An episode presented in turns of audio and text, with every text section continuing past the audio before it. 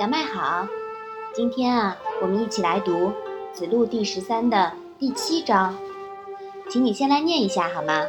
子曰：“鲁卫之政，兄弟也。”啊，那么这一章啊是什么意思呢？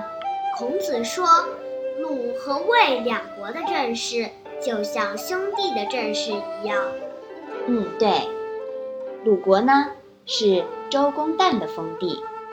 魏国呀是康叔的封地，周公旦和康叔呢是一对兄弟。当时两个诸侯国的政治情况也有些相似，所以啊，孔子说，鲁国的国事和魏国的国事就像兄弟一样。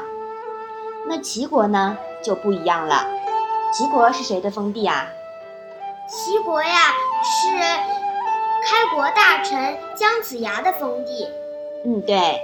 那么，当时的这个魏国呢，它是和鲁国同朝不同姓的，所以啊，孔子在《雍也》第六里面也提到了“齐一变至于鲁，鲁一变至于道”这样子的话。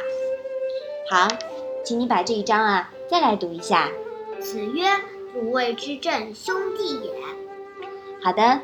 那我们今天的《论语》小问问呢，就到这里吧。谢谢妈妈。